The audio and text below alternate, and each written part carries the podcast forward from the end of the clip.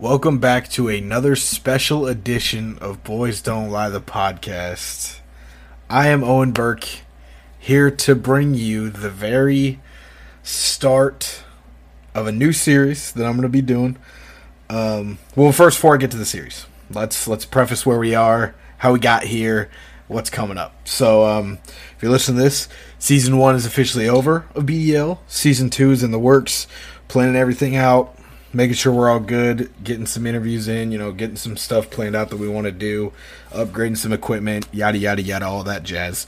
So season one is over. We will not be dropping our weekly podcast anymore um, for the foreseeable future. We haven't set an official date for season two, but we know it will be somewhere somewhere after the summer, I believe. Um, but can't leave you guys high and dry. Can't leave you guys with nothing to listen to uh, for a couple months. So we're just going to be... We're going to be cranking out bonuses left and right. And when I say we, obviously I mean all of us, but I especially mean myself. Um, I've got a lot of stuff planned, a lot of sports stuff planned. Today we are doing um, the very first edition of our top ten lists going into this N F L season. Today is the offensive line edition, which uh, let me tell you what. I have, when it comes to talking about football, researching football, you know, and anything, really anything along the lines when it comes to football. There's not a lot that's super challenging anymore these days. Like, I know what I'm talking about. I know what to look for usually. I mean, obviously I can always learn. Don't, I'm not, I don't, I mean, I sound really, really full of myself the way I just said that, but I feel like I can hold my own in most circles. This challenged me. This is definitely uh, probably the harder list that I've made so far. Um... You know, obviously the quarterbacks, receivers, running backs, tight ends, all that stuff uh, is a little bit easier because, you know, I'm able to, I have a basis fifteen guys that I could probably talk about, or, you know, maybe the ones, you know, the one guy that sneaks in or the one guy that falls out on my list or whatnot. Um, but this one is tough because, you know, like you really got to sit down. When it comes to offensive line, you got to sit down, got to break it down. We got to look at film. I got to look at grades on this website, grades on that website, how many snaps did he have, how many sacks did he give up, all this stuff. Run blocking versus pass blocking, the mix of both. Can you make the top ten list when you're only, like if you're the best pass blocker, but you're like a like a twenty-five run blocker, can you still be considered top ten, all that stuff. Trying to take all this into consideration. Um. So I'm going to go ahead and do, just to, just for... for your guys' ears' sake, uh, each position will have its own bonus.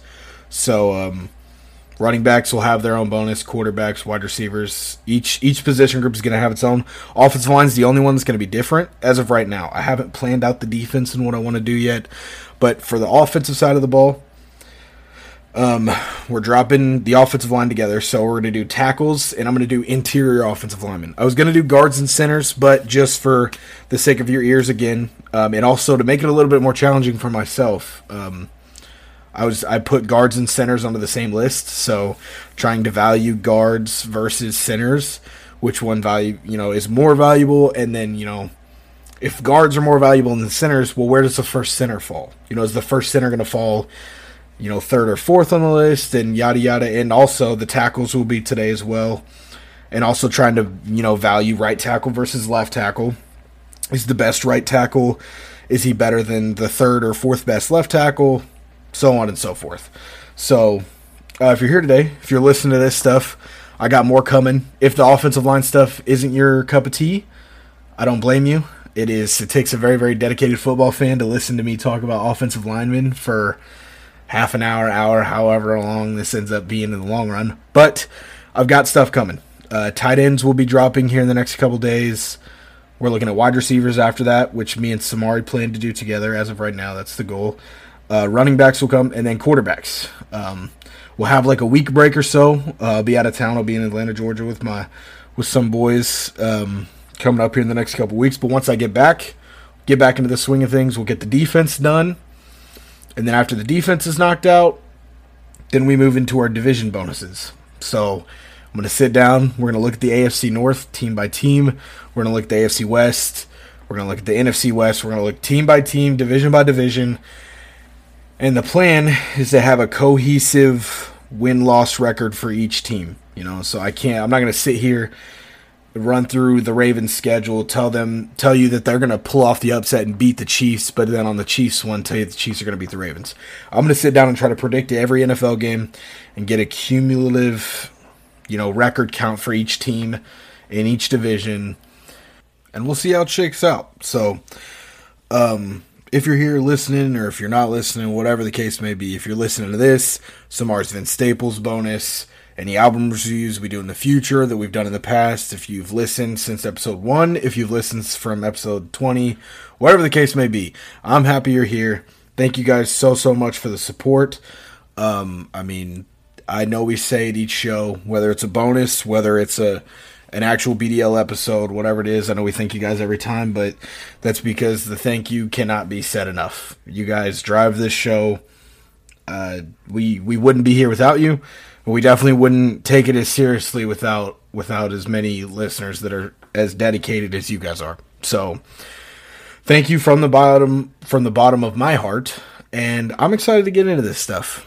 Um, it's gonna really really test test what I know, and I don't know. It's been a difficult process to get through. I'm excited to get it over with, to be honest with you. Um, and trust me, the, we'll get to the fun stuff. We'll get to the fun positions here after a while. I think the whole defensive side of the ball should be fun. I've always been more of a defensive guy, and there's not really, I mean, even defensive linemen impact the game very, very noticeably. You know, it's very easy to notice Aaron Donald on the field. Sometimes you can lose guys on the offensive line in the field. So enough intro, enough B S. Here we are. We're going to start from the outside, work our way in. We're going to start with the tackles first. So, made this list. We've got left and right tackles on the same list. I'm going to run through. We're going to go ten to one, give you why these guys are here, why this guy may be above this guy, so on, so forth. So, my tenth left tackle going into the twenty twenty-one season, and also... I'm sorry, I lied to you. One last thing to preface. So, all these lists are supposed to be what my top ten is going into this year. So what these guys are going to look, these are going to be your top ten receivers for this season, if that makes sense. So if you see a guy way up the list that shouldn't be there, I'm predicting a breakout year or anything like that. You won't see as much of that in the offensive line uh, category because it's obviously much, much, much harder to predict when a left tackle is going to go from thirty or forty best to top ten. Garett Bolles did that this last year. We're going to talk about him here in a minute. He came out of nowhere. That guy was the definition of average and, and mid, and all of a sudden he's in this top ten list within a year. So it's very hard to predict that. So the offensive line one may be a little bit different, but that's the goal of all the other lists. So, and hopefully I remember to say that before each list so you guys don't crucify me. So that being said, top ten tackles going into the twenty twenty-one N F L season. Number ten. A guy that should probably be a little bit higher on the list, but given the current circumstance that he's in, the current team he's on, and the current quarterback situation, he's probably going to be a little bit lower. Um, I have Laremy Tunsil sitting at ten, the Houston Texans. Um, passing is king in today's N F L. Um, that it's the, it's the day and age we live in. Fantasy football is dominated by running backs, but the N F L is dominated by quarterbacks. It's a passing game. If you watch football, you know that. There have been few tackles that have been better in pass protection than Laremy Tunsil uh, before and after the trade to Houston. Um, I think you'll see a little bit of a dip in his play this year just because I don't think the Texans are going to be overall competitive. I don't think Deshaun Watson will play. So that's going to come into play on our quarterback bonus a lot, but I'll talk to that when we get there. Um, but I think regardless of the Q B is, I don't think the Texans are that competitive of a team this year. Tunsil just doesn't seem like a guy that is going to give one hundred ten, one hundred twenty percent of his effort, no matter how good his team is. He's always kind of seemed like a guy that if the team's good, he's going to be one of the best left tackles in football. If the team's bad, he's going to be run-of-the-mill, a little bit over. He'll be in that fifteen to ten range. That's where I have him falling right here. He got He's on average about a seventy-five grade on P F F the last two years. Um, he's taken a total of just over seventeen hundred snaps in the last two years. He's finished in the top forty both seasons in snaps at the left tackle position, so not as high as a lot of other guys, but He stays out there a majority of the time, and he is a very, very talented pass blocker. He'd be a lot higher on this list. His run blocking just isn't where it needs to be to be any higher on the list. But at the same time, can't leave this good of a pass blocker off the top ten left tackle or tackle list in general. Um, another guy that kind of came out of nowhere that surprised me, uh, Taylor Moton, plays for the Carolina Panthers, plays left tackle for them. He just signed a four-year, seventy-two million dollars extension, I believe. Um, depending on when you listen to this, obviously, is depending on when that happens. He just signed it recently as of recording this. Um, not a guy that I think he was going to be on this list. Definitely one of the sleeper guys that kind of hopped up out of nowhere and really solidified himself, especially this last year off the fe- on the field and on this list. Um, he's taken about twenty-one hundred snaps in the last uh, two seasons, which is going to be the highest snap count of any tackle on our list today. Um, graded out at eighty-one point six on Pro Football Focus this last year. Another guy that just kind of came out of nowhere and has played extremely well. I think he's going to have even better an even better year this year. I think Carolina's offense is a lot better than it was last year. Christian McCaffrey hopefully is back healthy. We have D J Moore. I have Robbie Anderson. Sam Darnold's under center. And now we've got Taylor Moton locked up playing the left tackle spot for these guys for the next four years. I think Carolina, the only thing that's standing in Carolina's way at this point is Sam Darnold's potential and the Tampa Bay Buccaneers, which, depending on your view of Tom Brady or depending on your view of Sam Darnold, one of those issues is bigger than the other. To me, the biggest issue is Tom Brady and, and the Tampa Bay Buccaneers. Um, I've always been a believer in Sam Darnold. I never thought he was the best quarterback in the draft class. I called Baker as the best quarterback in that class on draft night. I called him going at number one. I had a lot of my buddies that called me an idiot, said that that uh, Josh Darnold, or Josh Darnold, Sam Darnold was the best Q B in the class, and they'd even rather take a risk on on Josh Allen than taking Baker Mayfield. Now, obviously, Baker is not the best quarterback in that class, but he's definitely turned out as a serviceable N F L quarterback. As for Sam Darnold, I think the potential has always been there. Uh, I think he's got a great football mind. And honestly, he's made some plays in his career that are very surprising. Uh, he's also had a coach in Adam Gase who is one of the worst coaches I have ever seen in my time where I've, as a fan of the N F L, and definitely, I, I would say possibly as a fan of the N F L, he's probably the worst coach I've ever seen, but definitely up there in my time of me being on this half behind a microphone and, and taking taking it a little bit more seriously, if that makes sense. Um, Adam Gase is an idiot, and I think that had a lot to do with what Sam Darnold did with the Jets. He's got a better offense than he ever has. He has, where, wherever Sam Darnold falls, or wherever Christian McCaffrey falls on your list, that's a top five running back. D J Moore is extremely underrated and has always been a top twenty, top fifteen candidate. Robbie Anderson's been extremely underrated his entire career and has playing experience with Sam Darnold in New York. Now they have Taylor Moton, who's a top ten left tackle. Their offensive line got a little bit better throughout the offseason. Their defense has always been decently underrated. The Panthers are a decently scary team, but they do play in the division with the Buccaneers, and that the rest of that division is really not that much of a pushover either. So I don't know if Moton's the key to unlocking the potential for the Panthers, or maybe it's Darnold. Who knows? But I definitely don't think having a top ten left tackle hurts you at all in the long run. So, um... number eight on our list will be the only, well, I guess he won't be a rookie going into twenty twenty-one. The only twenty twenty rookie, uh, Tristan Wirfs, cracks the top ten, posted an eighty-one point eight grade on uh, Pro Football Focus this year. He ranked seventh in snaps taken at the right tackle position. Um, he was a, a massive, massive part of that, that Tampa Bay Super Bowl run. Um, played right tackle for those guys. He was a great run blocker. Kept Tom Brady clean on his, obviously, his non-blind side. Um, I think this kid has a lot of potential to play left tackle future on in his career. Uh, he was kind of thrown into the right tackle spot. They needed a guy to play it. They're like, why not, you know, get you some N F L experience. Um, I can't remember exactly how many sacks he let up this year. I know it was under ten. I'm pretty sure it was around the f- maybe three or four mark. Uh, and you also have to think about um, who this guy plays. Tristan Wirfs in that division is running into Cam Jordan twice a year, is running into, I'm just, Brian Burns is in that division. He's running into him twice a year. Um, and the Falcons have no edge pressure, so we're not going to talk about them. But also, every day at practice, you got to deal with Shaq Barrett, got to deal with Ndamukong Suh. This this kid seems to be, uh, I don't I don't know how I want to say it. Um, iron sharpens iron, I guess is the best way to put it. You know, he's been in practice against those guys, against Shaq Barrett and those guys a lot, and it seems to have translated onto the field. He played extremely well last year. Um, I think he's, I, I don't know if he's going to get, obviously he's going to get better, which is terrifying because he's cracking the top ten list already.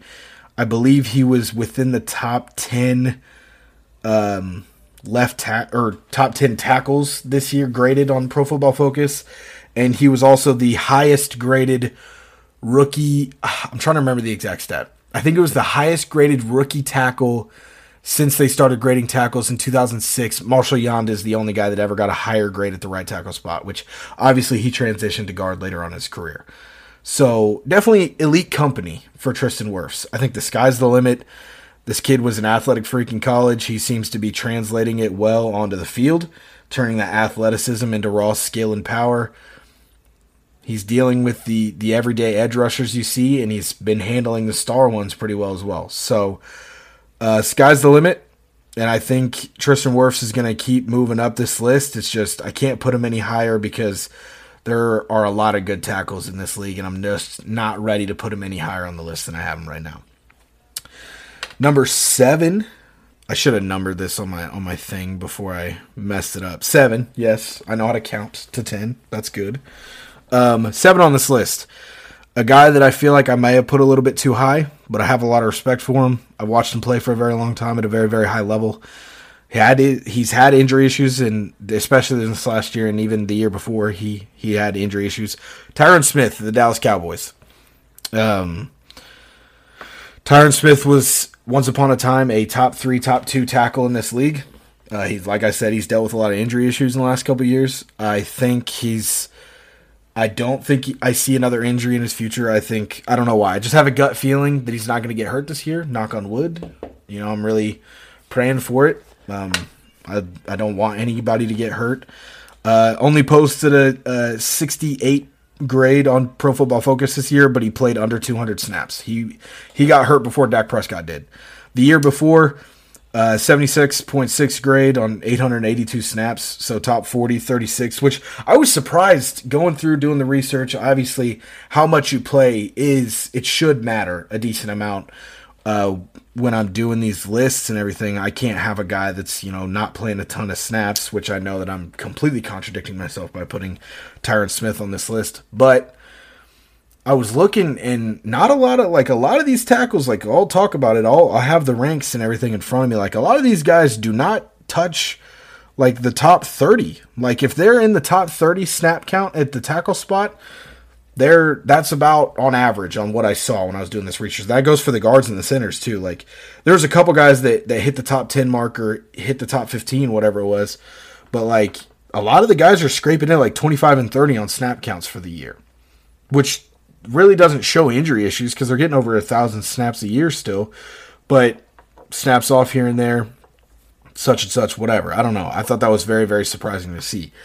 Um, as for Tyron Smith, like I said, I just said that I wasn't going to put anybody that didn't have a high snap count on here. He's by far the lowest snap count on here outside of the guy at the number two spot.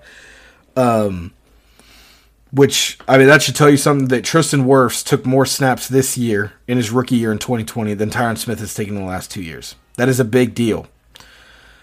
I I know how ta- talented Tyron Smith is. I think we all should know how talented he is. I don't, you know, I'm not going to try to foresee an injury. Injury issues are a problem, but I don't know. I just have a gut feeling he's not going to get hurt. I have a weird feeling about it. You can, hypocr- you know, call me a hypocrite, whatever. I know there's some people that are going to. It is what it is. I just have a gut feeling. If Tyron Smith, here's the, the overall arcing thing. If Tyron Smith is healthy, he is a top ten tackle in this league. Pro Football Focus, I was, you know, obviously comparing my list to theirs once I got it done and even before just to kind of see what the top fifteen, top twenty was looking at. And I read a description. I was like, okay, that seems like a pretty good reason to have that guy in the top ten. And Tyron Smith is all the way down at twenty-two. And almost word for word, it said the exact same thing that it said for the guy that was in the top ten. It was like, he struggled with injury issues, but when this guy's healthy, he's a top tackle in this league. Da-da-da-da-da. And I went down to Tyron Smith, and they're like, injuries in the last couple of years have held him off the field, but when he's healthy, one of the, you know, he's like, I don't remember exactly what they said. Obviously, they didn't say he was a top ten tackle, but like, when healthy, this guy is a game changer. I'm like, then why the hell is he at twenty-two? I wasn't going to do that to Tyron Smith. We all know how talented he is. I'm putting him on the list. You can call me a hypocrite. Won't be the first time. Has it isn't the first time, and it definitely won't be the last time that I scrape the line of hypocrisy on one of my episodes. So here we are. It is what it is. Um, six. I believe this is our highest rated right tackle um, on our list. The rest of the way, we're touching nothing but left tackles. I think that should show you how good the left tackle position is in the N F L right now. And also, the, then I'll just say it. Ryan Ramczyk, the right tackle for the Saints, just locked up a massive contract extension in the offseason as well. Um, as good as he is, I, I understand how good Ryan Ramczyk is. You look at the numbers, the snaps are there, the grades there, the, you know, no sacks allowed is there. The guy is extremely talented. One of the better pass blocking, if not the best pass blocking right tackle in the league. But you cannot overvalue how much a left tackle means to your team. There is a reason when it comes time to contract negotiations, highest paid roster, highest paid guy on your roster should be the quarterback, most likely. Unless he's on a rookie deal or you don't have a good Q B, that's your guy. Left tackle is right there in that conversation at two. There's some edge rushers that are creeping into that twenty million dollars a year category. Um, some corners are getting there. The elite guys, the top five guys at each position are scraping into that twenty category. Left tackles have always been getting paid. Nothing changes. As for Ryan Ramczyk, like I said, best pass blocking uh, right tackle in the league. Um, he's got over almost twenty-one hundred snaps in the last two years. Injury issues is not a thing. This guy doesn't miss games. He's very, very solid. Um, I'll talk a little bit. I'm going to move to the next guy. He was actually, Ramczyk was rated as the highest tackle in the league last year. He posted a ninety-one grade last year, ninety point eight to be exact. So the talent's there, trust me. But I'm going to talk a little bit more about him when I talk about the number five guy, because they're teammates, actually. Number five on the list, Terron Armstead, the left tackle for the New Orleans Saints. He signed off, I believe he signed his extension last year, I want to say.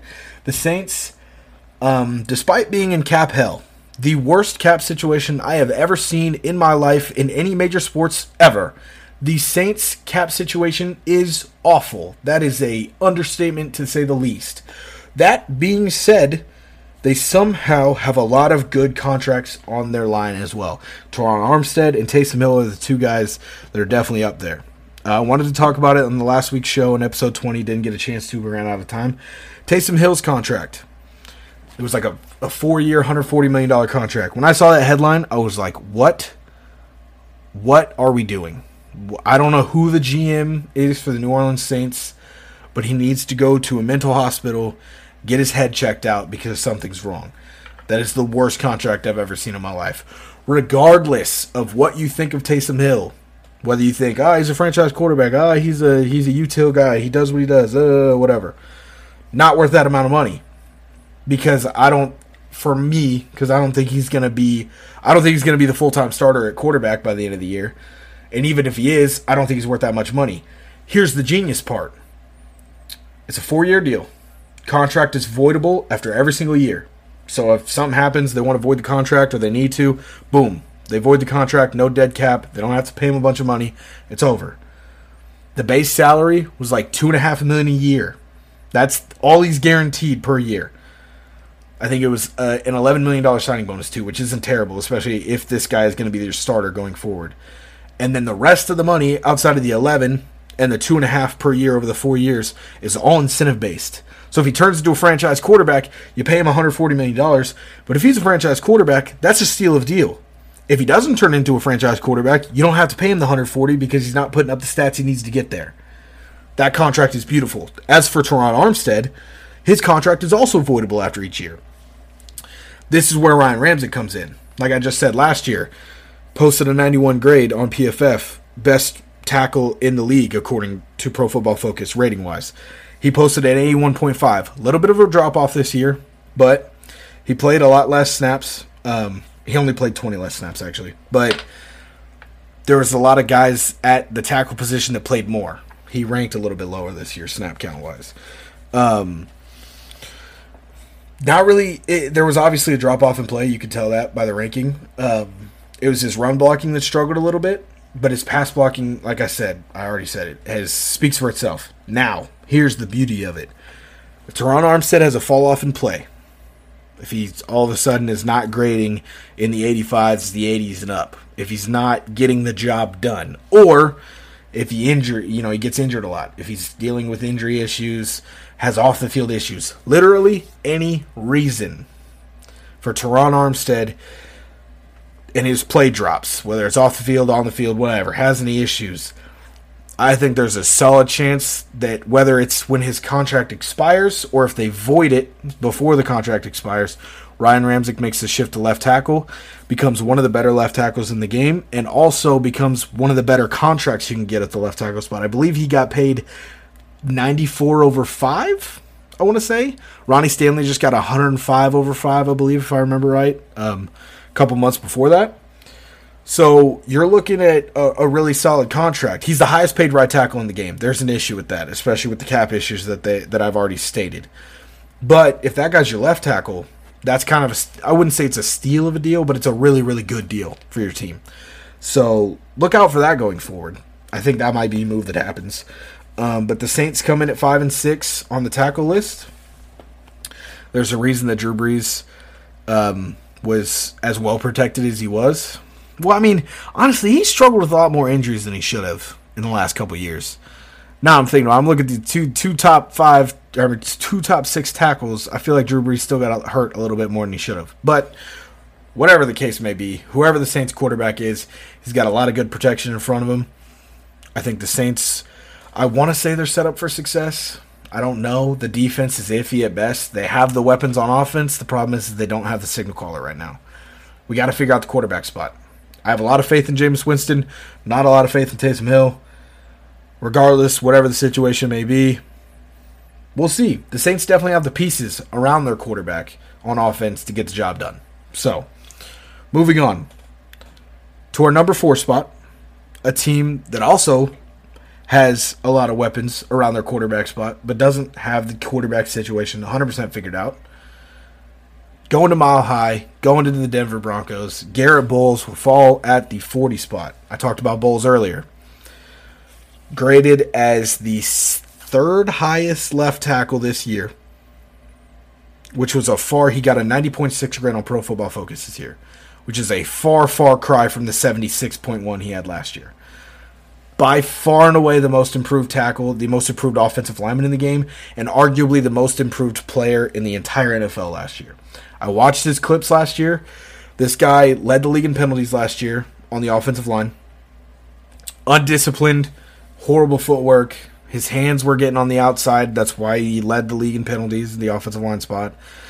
The guy was like, he like I said, he was riding the middle, the middle line.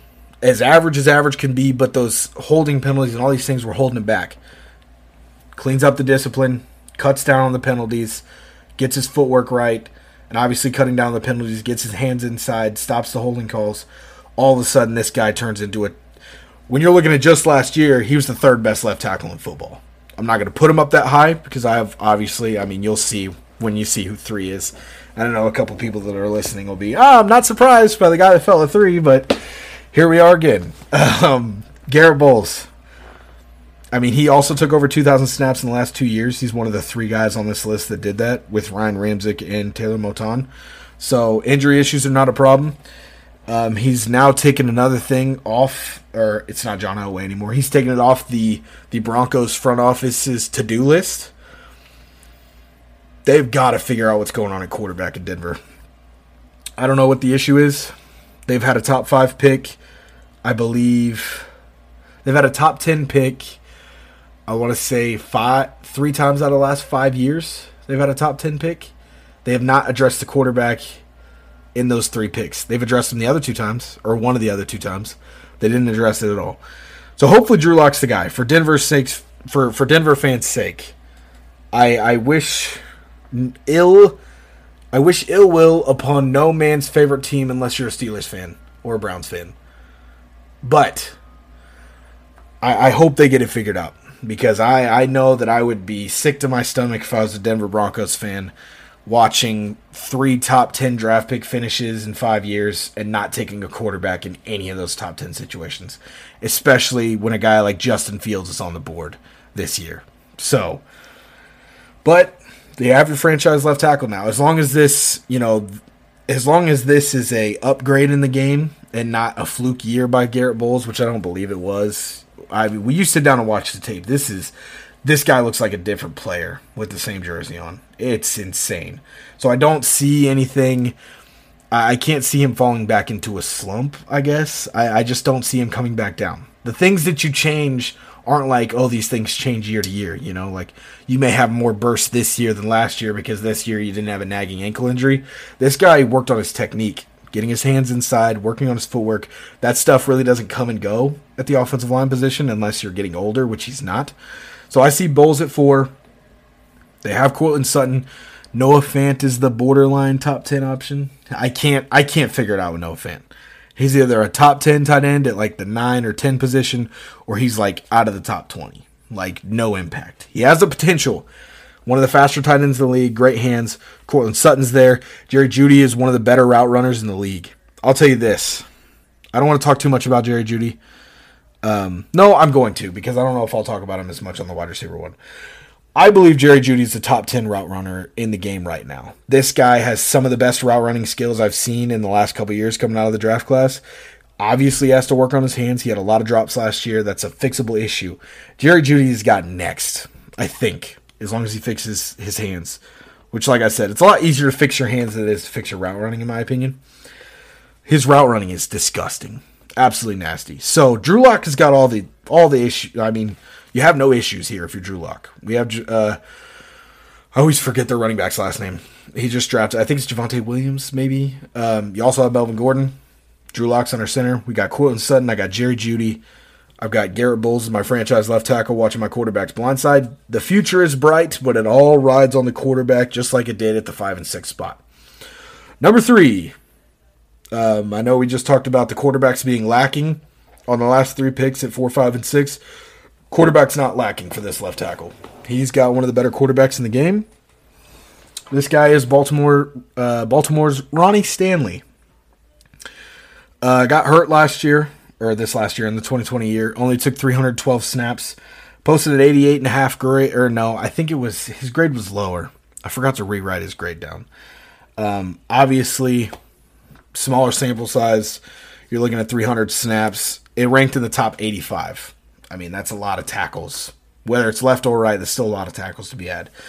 Um, he posted an eighty-eight and a half grade last year on just under one thousand snaps. Um, it's a lot. I mean, I know people are going to say I'm biased for putting Ronnie Stanley this high. I think Pro Football Focus had him at five. I know how good Ronnie Stanley is. I watch Ronnie Stanley on a week-in, week-out basis. I watch him protect Lamar Jackson in the pocket. I've watched him run out and and protect, you know, and block on on lead option plays. I've watched him in the run game, the pass play, the swing pass plays, whatever it is. I'm a Ravens fan. Ronnie Stanley's the guy that I've seen play the most out of everyone on this list. I know how good Ronnie Stanley is. I know I talked about the injuries being an issue on the list, like you got to be able to play to make this list. Ronnie Stanley will not drop out of of my top five for sure. I have him in the top three because I think he's truly that good. I think he's worth every penny Baltimore paid him. He's one of the better pass blockers in the league. Very, very good in the run game as well. Um, just uber talented. And I think he'll, I want, you know, I'm going to say it. And again, you can call me biased. I probably am, being a Ravens fan. I think he's the best tackle in football here in the next three or four years. Unless somebody gets drafted. I don't think any of the guys that I listed underneath him are going to be better than Ronnie Stanley will be in four or five years. And I think the two guys above him will probably be out of the league by that point, or getting close to that point. So, Ronnie Stanley at three. Call me biased if you want to. I probably am a little bit. It is what it is. I'm not getting a paycheck for this stuff yet, at least not a sizable paycheck for this stuff yet, so I'm allowed to be biased. It is what it is. When I got a radio station or somebody paying for me, I'll one hundred percent take the bias out of it, which will be one of the harder things I ever have to do. Tell it, trust me, when I get on, if, God willing, if I get on a radio station down the line and I have to try to talk about positions and in football and stuff, and I have to talk about whatever team I'm covering or whatever it is and not being biased towards the Ravens, it's going to be one of the tougher things I ever have to do in my life because I love, I love, love, love my team. So, enough about the Ravens. Moving on. Number two, one of my other favorite teams in the league, playing on the other coast, out in the Bay. Trent Williams comes in at the number two spot. He was the highest graded tackle in the league this year. ninety-one point nine grade on Pro Football Focus. Played just under one thousand snaps at nine fifty-seven, which was good enough for top thirty-two. So he's, you know, you're in the top half. There's obviously sixty-four tackles that are going to start each week in the N F L. He was thirty-second in snaps. Obviously didn't have any snaps last year. Took the year off trying to get out of Washington. One of the best things he could have done in his career was to get off the Washington football team, the Redskins at the time, obviously. And Trent Williams could not have fallen in a better place. There is no better home for Trent Williams in the N F L than San Francisco. I think if Trent Williams plays his entire career in San Francisco, he is consistently a top two tackle, and I think Trent Williams would have been the best tackle in football for a very long time now. This guy is uber talented, dripping with tools.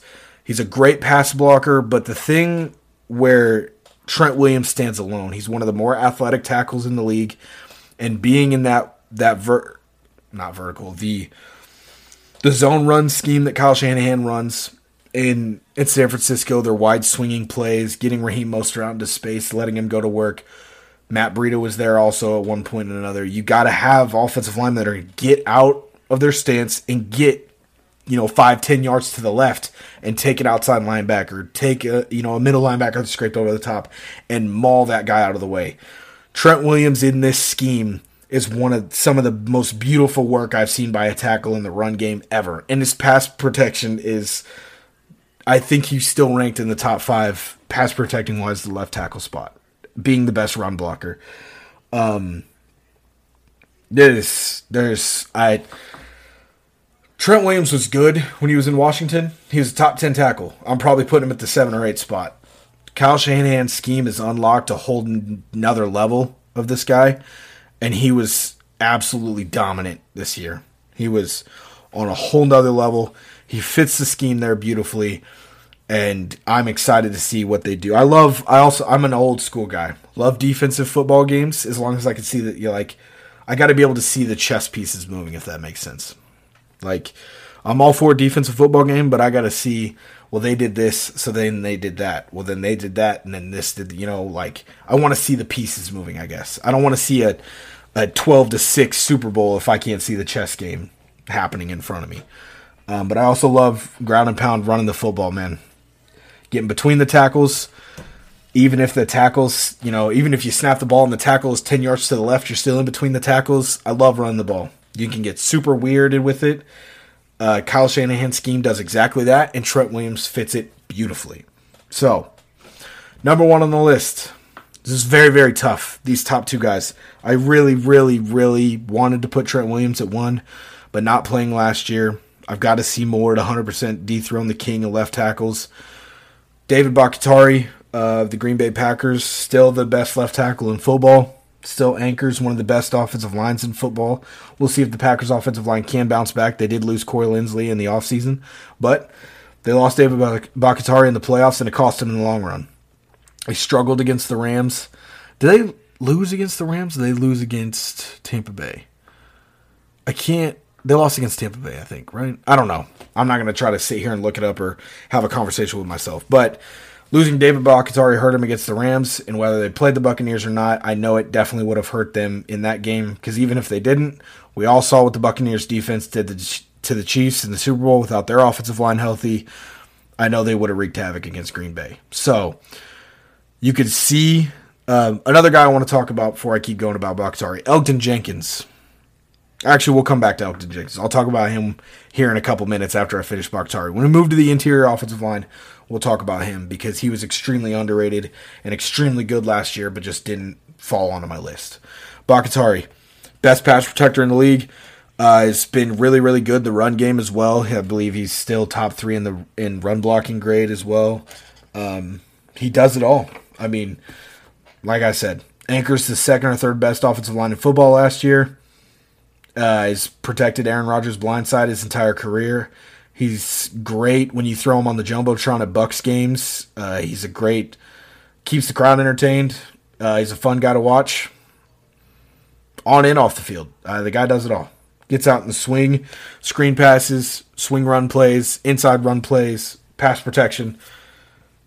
As good as Trent Williams is and as much as I just oozed about him, Trent Williams does it for another year, and David Bakhtiari misses a couple games with injuries again. Trent Williams is the best left tackle in football, but just haven't seen enough. Can't dethrone the king. Bakhtiari still reigns when it comes to the left tackle position. So, moving on into the interior offensive line list. My one honorable mention, obviously, I just spoiled it and told you earlier. Elgton Jenkins. This guy uh, is a mainly a left guard in Green Bay. He played snaps at center last year when Corey Linsley got hurt, and he actually filled in at the left tackle. I believe he also played right guard at one point during the year, and he also played left tackle when David Bakhtiari went down, and he gr- played great in all spots. He played great at the center spot. He obviously plays very well at his left guard spot, and he played even good at the left tackle spot when he played there. This guy's a Swiss Army knife, and he was instrumental to Green Bay's success last year. He doesn't quite scrape onto this list here, but I would not be surprised to see him on this list at the end of the year, and I would not be surprised to see him get paid going forward in Green Bay here in the next coming years. So, ten to one, interior offensive lineman. I got guards and centers here. Um, same thing as before with the tackles. We're looking at grades, snap counts, sacks allowed. Run blocking grade is a little bit more important here, obviously, going between the tackles. I need a guy that's going to be able to maul on an H B dive. Back to basics, Oklahoma drill. If I'm sending my running back through the A gap, through the B gap, through the tackles, I need to have a guard that is going to clear space who does it the best, as well as the centers, obviously. But don't forget about pass protection. Obviously, passing is king. It's very important as well.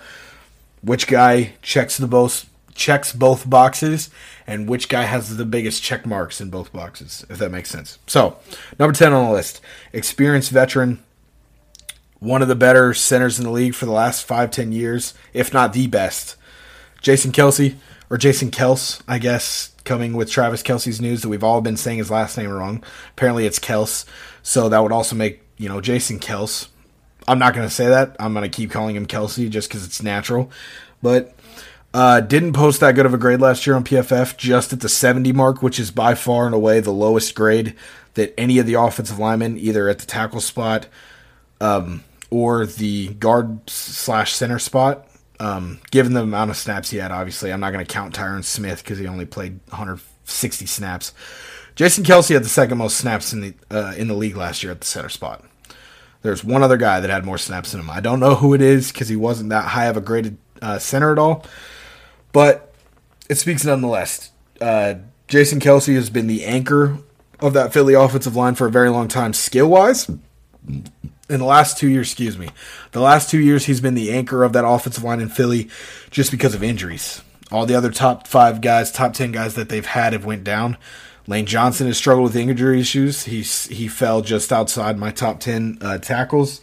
Brandon Brooks has had his injury issues.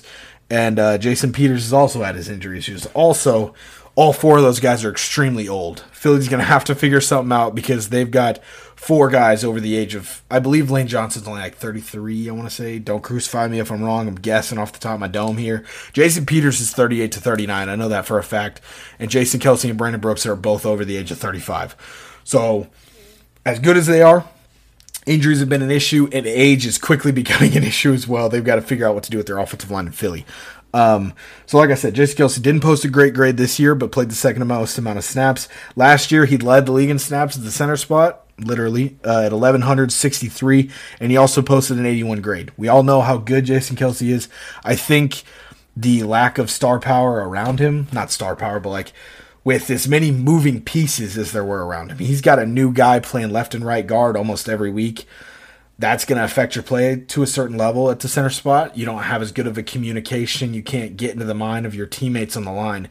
When you when you play seventeen, eighteen games next to the same two guys, you know, if I'm playing the center spot and I've got, you know, Joel Bittione and J C. Tretter next to me, if I'm in Cleveland, and I've got those two guys next to me for seventeen straight games, I know if I'm back in my pass set and I'm taking on the D T solo and all of a sudden I see a linebacker blitzing through the A-gap on my left side, I know Bittione is going to shade his left hand in. I'm going to shade my left hand in. We both know what we're going to do. If I go in and try to block that guy by myself, you know, and try to step in and at least bump him out of the way, and I don't have the support of my left guard, and then the D tackle rips off the other side, now I've allowed that sack to happen. You know, so that, that falls back on me. So I think that was a lot of the issues with Jason Kelce last year when you look at his grade and sacks allowed and all that stuff. But the talent is undeniable. It's the same thing as Tyron Smith, except it was the injuries around him except instead of the injuries to him. Um, Jason Kelce is still one of the most gifted centers that have ever played the game, and he's still a top five center in my opinion. Um, coming in at the E nine spot, going to be J C. Tretter, the Cleveland Browns. Um, rated in at seventy-seven this year, eleventh in snaps, just over a thousand, uh, at the ten sixty-one mark. A lot more guards play two thousand snaps. When you look at the, uh, at the snap count of the last two years, tackles versus guards, I think there was three tackles on my list that, that went over two thousand snaps.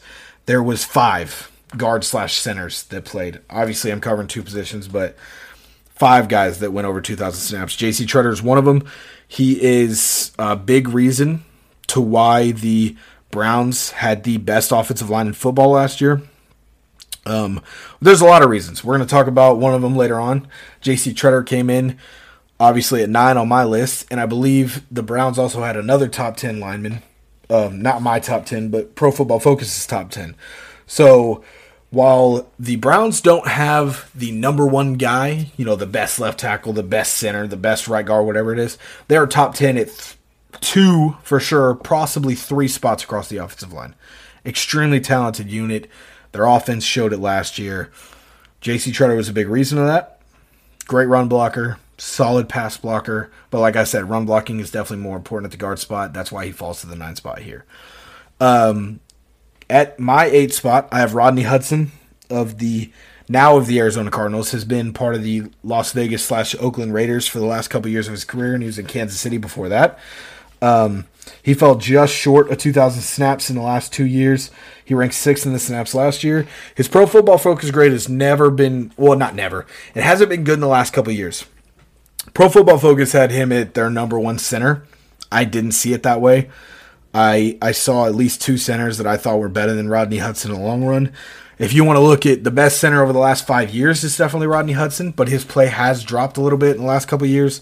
Uh, but we'll see if he can build that chemistry and see if he's going to be, with his age, not aging issues, but he is getting older. He's got a younger, more mobile quarterback. We'll see if that affects his play in Arizona.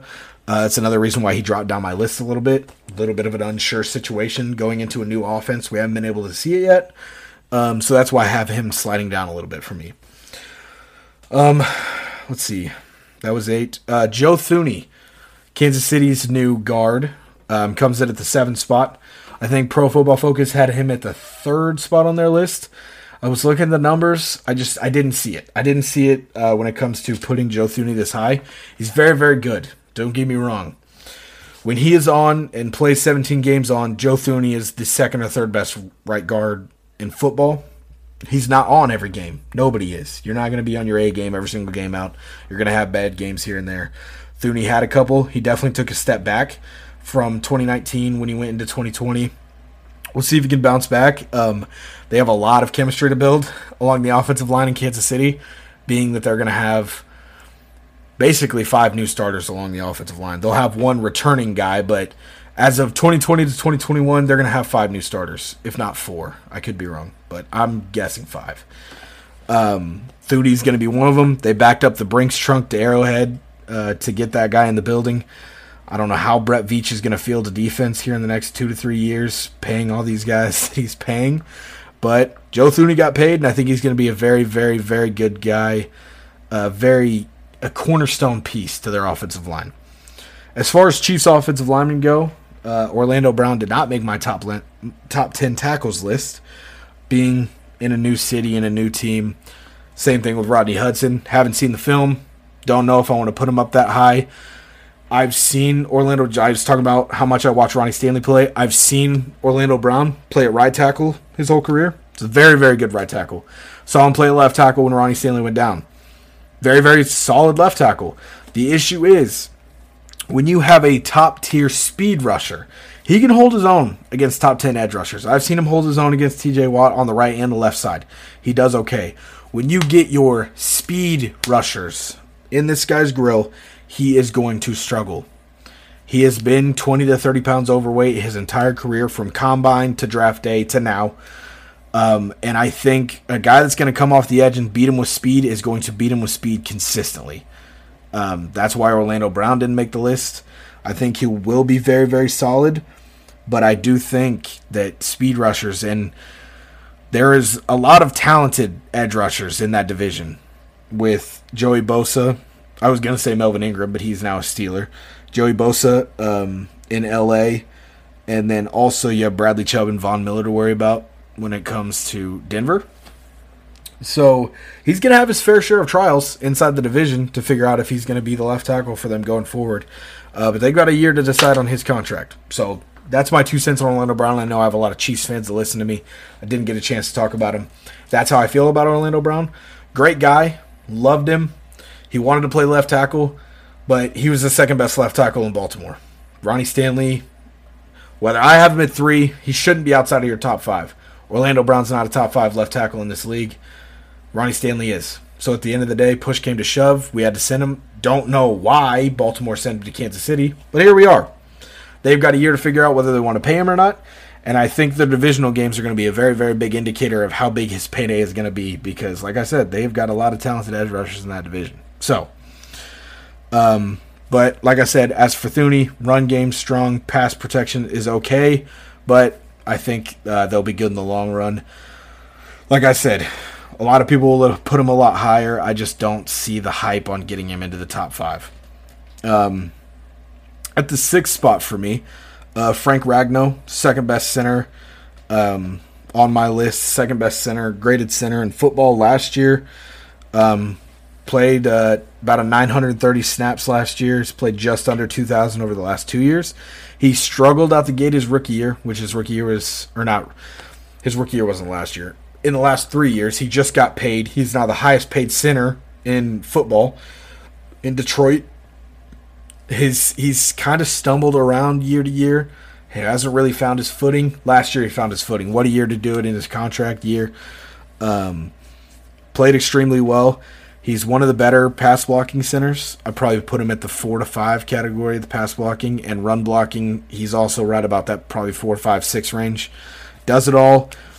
He hasn't broken that elite category yet when it comes to anything, but he does everything good. That's the thing about Frank Ragnow is like the thing. If I were to pick the one thing that like Frank Ragnow does better than a lot of, it's his toughness. This guy is an animal. When you're talking about, I want a mauler that's going to lead my team, a mauler mentally. Frank Ragnow is that guy. When you're talking about mental toughness, there may be no better center in this game than Frank Ragnow is. He is a the the pure definition of I'm going, just like Dan Campbell said in his interview, his his first interview as Lions head coach.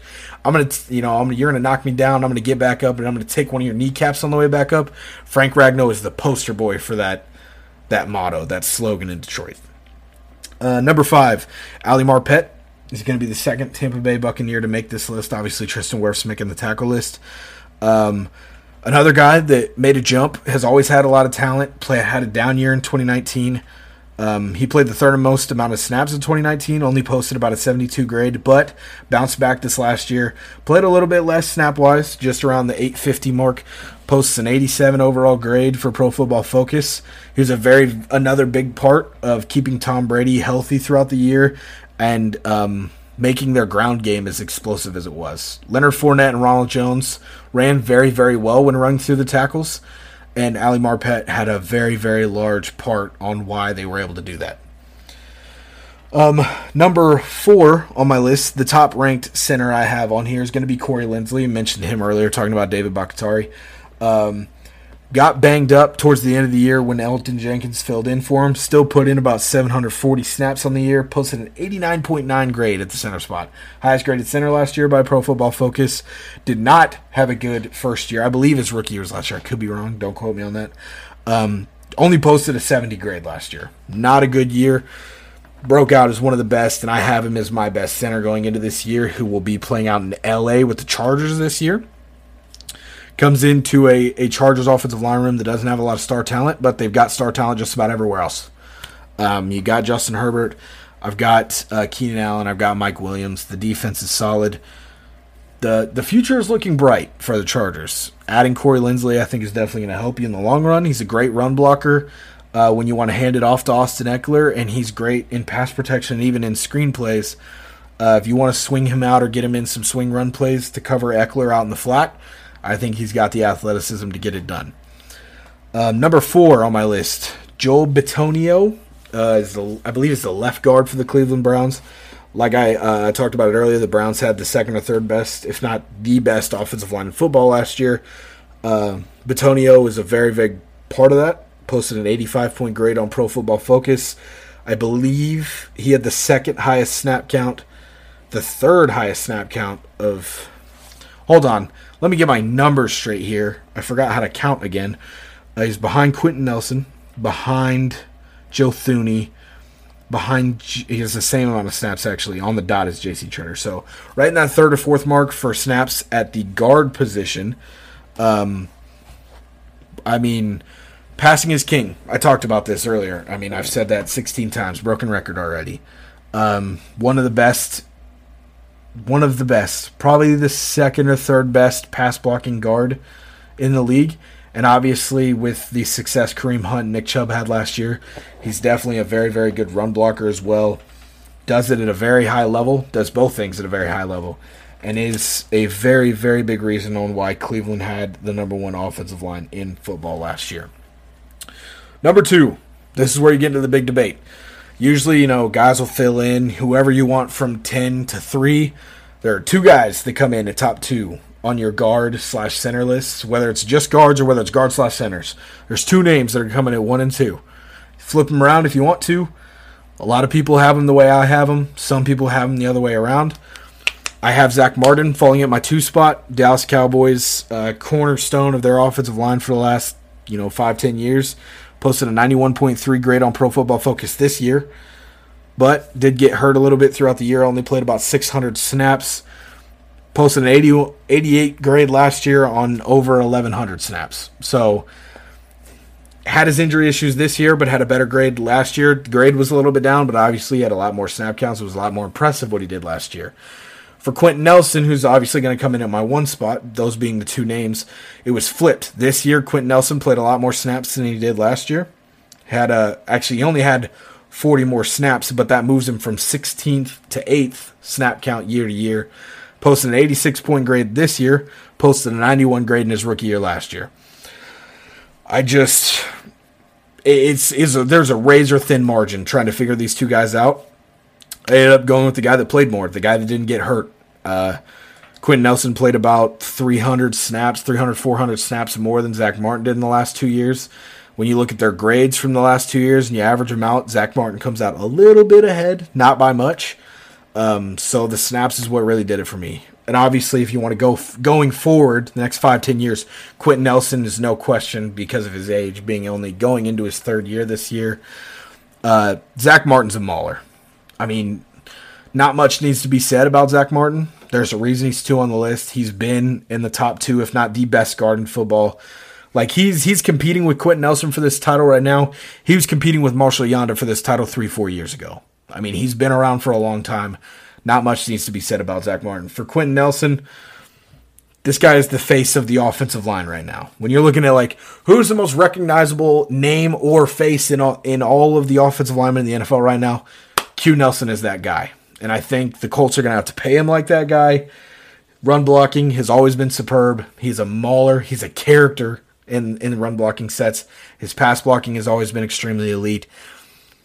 Quentin Nelson does it all, man. He, and he's he's just, you know, just guys being dudes. Quentin Nelson is that guy being a dude. You know what I'm saying? He is the the picture perfect guy that you want on the inside of your offensive line. He he plays it. He acts like it. I think he's going to be a a a. I'm trying to. What's the word I'm looking for? A staple on top ten guard lists going forward for the next five to ten years. And I think he will be the highest paid guard in N F L history at some point in his career as well. Um, I just, there's not much else to say about Quentin Nelson as well. If you want to look at it, uh, you could do your own research. Tell me what you think about the list. That's going to do it for today's episode for the offensive line edition.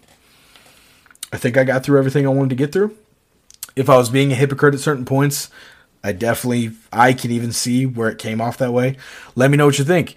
If you think this guy should have been top ten, this guy shouldn't have been, let me know. If you think I'm a dumbass, let me know. I'm all for it. I'm down to hear constructive criticism. Actually, I'm down to hear criticism at all. If you want to call me an idiot, it is what it is. You're entitled to your own opinion. I'm not going to take it to heart.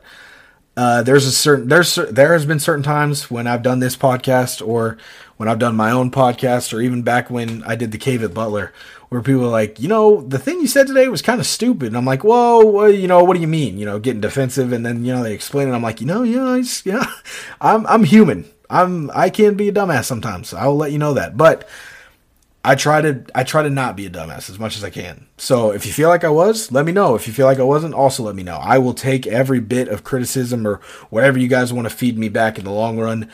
I I like I said at the beginning of the show, we say at the beginning of every show, I can't thank you guys enough. I, you you guys will never tell me too much stuff. Never will I get a message from a fan, coworker, friend, random guy I just met on Twitter. Never will I get a message from you, and I'm like, all right, I've had enough of this. I, I don't want to hear any more messages. I always want to hear them. Send them my way. Send them to Shay. They'll get to me. If you want to send them straight to me, I'll take them. I don't care. Whatever it is, man, I'm cheesing sitting here talking about this stuff. I love, love, love interacting with anybody that wants to talk to me, whether it's talk to me about what I said or talk to me about sports in general, man. Trust me. I've got all the time in the day. My sleep schedule's weird, so I may weird... you know, reply to you on weird time frames, but I'll get back to you, I promise. Um, um, again, I just, I can't thank you guys enough. This show doesn't go anywhere without the fans, obviously, that's with every show, but for our show especially, man, for it being our first time kind of in the business, establishing our own fan base, you guys are more special than you guys could ever know to us. Whether you text us every week or you D M us or you just listen in silence and listen in silence, I can't thank you guys enough. So that's going to do it for our offensive line bonus. Hopefully, depending on when you listen to this, uh, we're going to have our tight end bonus. We'll come out here in the next two days. Obviously, again, it depends on when you listen to it. But I'm going to have one for each position going forward. We've got our, our offensive ones are scheduled out every two days from today. Um, today, when this drops, it'll be uh, the twenty-first of July. We've got tight ends on the twenty-third, wide receivers on the twenty-fifth. I've got running backs on the twenty-seventh, and I believe we're dropping the quarterbacks on the twenty-ninth right before we leave for Atlanta. So, thank you guys for listening. If you if you made it this way and you're like, man, that was kind of dry, offensive linemen are kind of boring to hear about, hey, if you listen to this, especially I know I say this every single time I do a bonus, if you listen all the way through, I appreciate you. If you listened all the way through this and you don't like football, I double appreciate you. Regardless of what your affiliation is when it comes to sports, whether you like listening to me, you like listening to sports in general, if you can listen to anybody, whether it's any idiot, whether it's that idiot over there, this idiot that you're listening to right now, talk about the top twenty offensive linemen going into the N F L season, you obviously like football or you like me a lot. So I double appreciate you if you made it this far. We've got some more interesting stuff coming, so stay tuned. Like I said, we've got each position's coming forward. Quarterbacks are going to be, every every position's going to get better and better as it goes along. Tight ends are going to be fun to try to talk about one and two. Wide receivers, the top three is there. Running backs are always fun, and quarterbacks is always fun. So a lot planned out. The defensive schedule will be put into place once we get back from our trip. Um, but there's just a lot to come, man. Keep your ears on. Keep your eyes open. Have our notifications on on Spotify or Apple Music, wherever you listen to. Um, and also big shout out to Anchor for putting all of our stuff out. Uh, don't know where we'd be without them either, because with one click of a button, Anchor's able to put all of our stuff out onto every platform imaginable, so you guys can listen on whatever platform is most convenient for you guys. So keep your notifications on, keep your ears open, because I want to be in your headphones. I want my voice in your head talking about sports at all hours of the day. And hopefully, after this week, I can put out enough content to make that possible. So, thank you guys for listening. We'll see you guys next week.